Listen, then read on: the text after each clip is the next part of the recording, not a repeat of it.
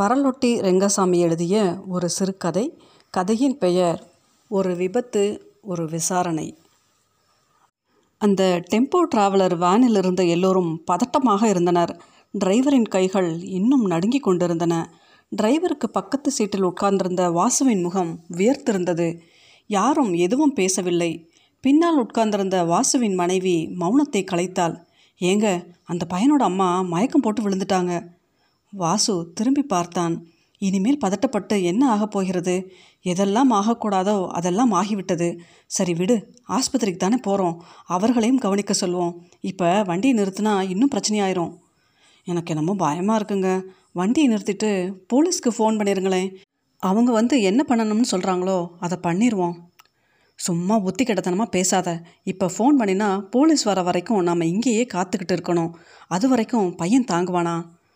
வாசுவின் மனைவி ஒன்றும் பேசாமல் அழ ஆரம்பித்தாள். டிரைவர் பதட்டத்துடன் கத்தினான். போச்சு சார் எல்லாமே போச்சு. அங்கே பாருங்க டிராஃபிக் சார்ஜன் நிற்கிறாரு போகிற வர்ற வண்டியெல்லாம் செக் பண்ணிக்கிட்டு இருக்காரு. இந்த ஆள் இருக்கிறதுலே ரொம்ப மோசமானவர்.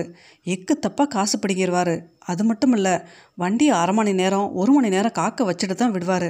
இப்போ என்ன சார் பண்ணுறது அந்த ஆளுக்கு காசு தானே தேவை. அதை முதல்லே கொடுத்துருவோம். இப்போ நம்ம உடனடியாக ஆஸ்பத்திரிக்கு போயாகணும். அதுக்கு என்ன செலவானாலும் பரவாயில்ல.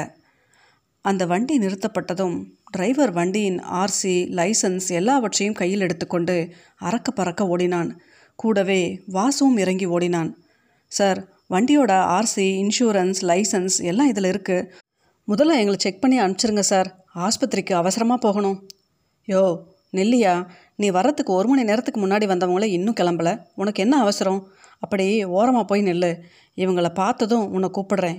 அது சரி வண்டியில் எவ்வளோ பேர் ஏற்றிருக்க டெம்போ ட்ராவலர் சார் பன்னெண்டு பேரை ஏற்றலாம் குழந்தைகளையும் சேர்த்து எட்டு பேர் தான் சார் இருக்காங்க. யோ எங்கிட்டே ரூல்ஸ் பேசுகிறியா வண்டியில் பதினஞ்சு பேர் இருக்காங்கன்னு நான் சொல்கிறேன் ஓவர்லோட் அப்படி போய் நில்லு. போ. வாசு நெஞ்சு படபடக்க ஆங்கிலத்தில் பேச ஆரம்பித்தான். எக்ஸ்கியூஸ் மீ சார் நான் தான் வண்டியோட ஓனர் வண்டியை இப்போ என் சொந்த யூஸுக்கு தான் எடுத்துகிட்டு போயிட்டுருக்கேன். Law and order AC mister Mariyappan என்னோட ஃப்ரெண்டு தான் சார். இப்போ ஒரு அவசர வேலையாக ஆஸ்பத்திரிக்கு போயிட்டுருக்கோம். எங்களை போக விட்டுருங்க. உங்களுக்கு எது வேணும்னாலும் இன்னும் அரை மணி நேரத்தில் டிரைவர் இதே இடத்துல கொண்டு வந்து காட்ட சொல்கிறேன் யோ இங்கிலீஷில் பேசிட்டா பயந்துருவோமா? என்னை என்ன இழிச்ச வாயன்னு நினச்சியா? இவர் அரை மணி நேரத்தில் வருவாராம் நாங்கள் இங்கே நடுரோட்டில் காத்துக்கிட்டு இருக்கணுமா? போலீஸ்காரங்க எல்லாம் சொங்கி பையன் நினச்சியா? வாசுவிற்கு புசுபுசுவென்று கோபம் வந்தது. வேறு சமயமாக இருந்திருந்தால் தன் மொபைல் ஃபோன் விஐபிக்களை கூப்பிட்டு தன்னை எடுத்தெறிந்து பேசிய சார்ஜென்ட்டை உண்டு இல்லை என்று பண்ணியிருப்பான். ஆனால் இன்று ஊசலாடி கொண்டிருக்கும் ஒரு உயிரை காப்பாற்ற வேண்டிய பொறுப்பு இருந்ததால் பொறுமை காத்தான். சார் ஒரு நிமிஷம். வாசுவை தனியே கூப்பிட்டான் டிரைவர். இந்த ஆள்கிட்ட தகராறு வச்சுக்காதீங்க. காலங்காத்தால் தண்ணியை போட்டுட்டு வந்திருக்கான் பாருங்க. இந்த ஆளோட சொந்தக்காரன் ஒருத்தன் ஆளுங்கட்சியில் பெரிய ஆள். இந்த ஆளுக்கு ஒரே வீக்னஸ் காசு தான். காசாலேயே அடிங்க சார் தான் வைத்திருந்த ஹேண்ட்பேக்கிலிருந்து ஆயிரம் ரூபாய் எடுத்துக்கொண்டான் வாசு. சார் இதை வாங்கிக்கோங்க. எங்களை உடனே போக விடுங்க ப்ளீஸ் நாங்கள் உடனே ஆஸ்பத்திரிக்கு போயாகணும். கொஞ்சம் தயவு பண்ணுங்க. சார்ஜன் தன் கண்களையே நம்ப முடியாமல் வாசுவின் கையிலிருந்த ஆயிரம் ரூபாயை பார்த்தார். முதலில் அதை வாங்கி கொள்ள கை நீட்டினார். திடீரென்று என்ன தோன்றியதோ தெரியவில்லை. நீட்டிய கைகளை பின்னுக்கு இழுத்து கொண்டார். என்னையா? என்னை முட்டாள்னே முடிவு பண்ணிட்டியா? நான் எதையும் பார்க்கறதுக்கு முன்னாலேயே ஆயிரம் ரூபாய் நீட்டுற? அப்படின்னா வண்டியில் ஏதோ விவகாரம் இருக்குது இந்த ஆளை பாரு வண்டிக்கு ஆர்சி கிடையாது ட்ரிப் ஷீட் கிடையாது. இவன் சைலன்சர் வேற காலாவதி ஆயிடுச்சு நூற்றம்பது ரூபா கூடனா அரை மணி நேரமாக இழுத்துக்கிட்டு உட்காந்துருக்கான் நீ எடுத்த உடனே ஆயிரம் ரூபாய் நேற்றுறியே வா வா வண்டியை பார்ப்போம். உள்ள கஞ்சா ஏதாவது வச்சுருக்கியா? வேற ஏதாவது கடத்துறியா? சொல்லியா உண்மையை? வாசுவும் டிரைவரும் ஒருவரை ஒருவர் பார்த்து கொண்டனர். சார்ஜன்ட்டிடம் கெஞ்சி கூத்தாடி தனியே அழைத்து போய் விஷயத்தை கொட்டிவிட்டான் வாசு. சார் நடந்ததை சொல்லிடுறேன். இந்த வேன் என்னோடது தான் இன்னைக்கு காலையில் திருச்செந்தூர் போகலாம்னு குடும்பத்தோட கிளம்பினோம். வில்லாபுரம் பக்கத்தில் வண்டி வரும்போது ஒரு பையன் வண்டியில் வந்து விழுந்துட்டான். டிரைவர் நார்மல் ஸ்பீடில் தான் வந்தார். ஆனால் பையன் எதிர்பாராத விதமாக குறுக்க ஓடி வந்துட்டான். டிரைவர் எவ்வளோ கஷ்டப்பட்டு பிரேக் போட்டும் பையனுக்கு தலையில் பலமாக அடிபட்டுருச்சு. நிறைய ரத்தம் வெளியேறிடுச்சு. உடனே ஆஸ்பத்திரிக்கு கூட்டி போகலாம்னு பையனை எடுத்துக்கிட்டு வண்டியில் போட்டுக்கிட்டு பையனோட அம்மாவையும் கூட்டிகிட்டு வந்தபோது தான் நீங்கள் செக் பண்ணுறதுக்காக வண்டியை நிறுத்துனீங்க. பையனோட உயிரை காப்பாற்றணுமேங்கிற ஆதங்கத்தில் தான் உங்களுக்கு நான் ஆயிரம் ரூபாய் கொடுக்க வந்தேன். எனக்கு இந்த ஆக்சிடெண்ட் மறைக்கணுங்கிற எண்ணம் இல்லை சார். பையன் ஆஸ்பத்திரியில் சேர்த்துட்டு அப்புறம் போலீஸ்க்கு இன்ஃபார்ம் பண்ணலாம்னு இருந்தேன். அதுக்குள்ளே நீங்கள் மறிச்சிட்டிங்க. இப்போ கூட சொல்கிறேன் எங்களை உடனே ஆஸ்பத்திரிக்கு போக விடுங்க சார். பையன் உயிரை காப்பாற்றிடலாம் அதுக்கப்புறம் நீங்கள் என்ன சொல்கிறீங்களோ செய்கிறேன் எவ்வளோ பணம் கேட்டாலும் தரேன் சார். இப்போது அந்த சார்ஜன் முகத்தில் ஒரு ஒளி தெரிந்தது. ஓஹோ ஆக்சிடெண்ட்டா அதான் ஆயிரம் ரூபாய் எடுத்து நீட்டினியா நீ? என்று எகத்தாளமாக ஆரம்பித்த சார்ஜென்ட் சற்றென்று குறைவாக குரலை மாற்றினார். இங்கே பாருங்க உங்களுக்கு யாரையோ ஏசியையோ டிசியோ தெரியும்னு சொன்னீங்கல்ல. ஆனால் இது டிராஃபிக் கேஸ். நான் தான் இதை பார்க்கணும். ரெக்கார்டெல்லாம் எழுதணும். நான் ரெக்கார்டில் ஏதாவது சொதப்பி விட்டுட்டா கேஸ் சிக்கலாயிரும். என்னை நல்லா கவனிச்சுக்கிட்டா உங்களுக்கு அதிகம் செலவில்லாமல் நான் பார்த்துப்பேன். என்ன சொல்கிறீங்க சார் அதெல்லாம் அப்புறம் பேசிக்கலாம் சார் இப்போ எங்களை போக விடுங்க. இல்லாட்டி பையனோட உயிருக்கே ஆபத்து. உங்களை கெஞ்சி கேட்டுக்கிறேன். யோ இப்போ அந்த உயிருக்கு இறக்கப்பட்டா அப்புறம் இன்வெஸ்டிகேஷனில் என் உயிரை எடுத்துருவாங்கய்யா. அந்த பையன் என்ன உனக்கு சொந்தமா? செத்தா சாகட்டும். எனக்கும் ஃபேட்டல் ஆக்சிடென்ட்னு ஆச்சுன்னா டீல் பண்ண சௌகரியமாக இருக்கும். நீ புலம்பாமல் இரியா. இப்போ கான்ஸ்டபிள் எல்லாம் வந்துடுவாங்க அவங்கள கூட்டிக்கிட்டு நீ ஆஸ்பத்திரிக்கு போ. வாட்சி பார்த்தான் வாசு. இங்கே வந்து நின்று அரை மணி நேரம் ஆகிவிட்டது.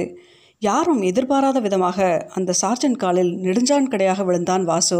பக்கத்தில் நின்று கொண்டிருந்த மற்ற வண்டிக்காரர்கள் எல்லாம் அதிர்ந்து இந்த பக்கம் பார்த்து கொண்டிருந்தனர்.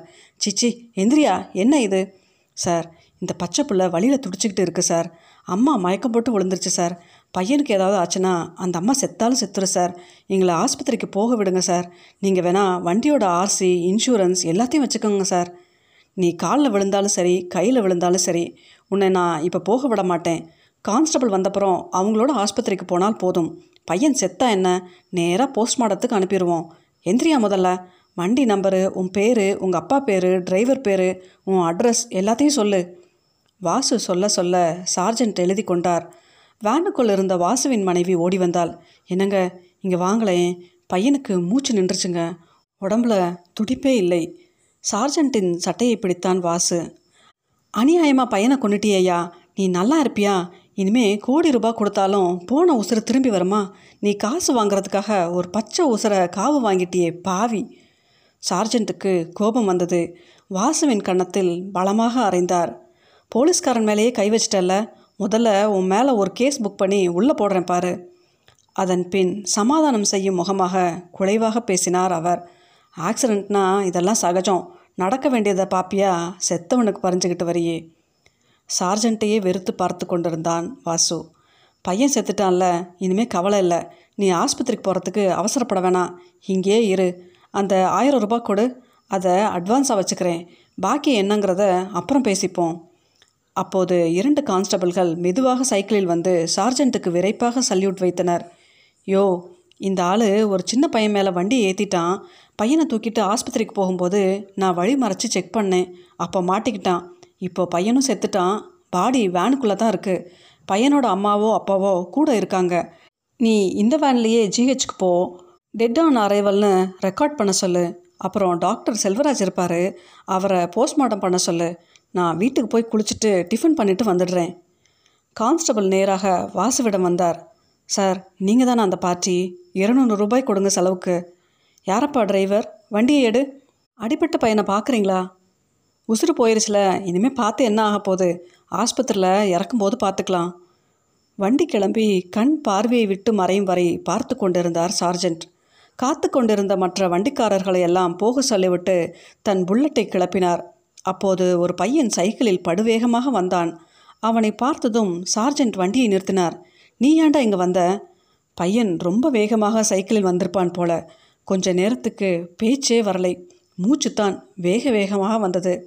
தம்பியை ஒரு வேன் அடிச்சு போட்டுருச்சுப்பா. தம்பியை ஆஸ்பத்திரிக்கு அதே வேன்லேயே எடுத்துகிட்டு போயிருக்காங்க. அம்மாவும் கூடவே போயிருக்கு.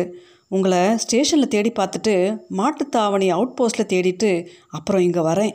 நீங்கள் மொபைல் ஃபோனை வீட்டிலேயே வச்சுட்டு வந்துட்டீங்கப்பா. அம்மா அவங்கக்கிட்ட சொல்லி பெரிய ஆஸ்பத்திரிக்கு வர சொல்லுச்சு. வண்டி நம்பரை பார்த்தியா பார்த்தேன்ப்பா. பையன் சொன்ன நம்பரும் அவர் கடைசியாக குறித்து வைத்த நம்பரும் ஒன்றாக இருந்தது.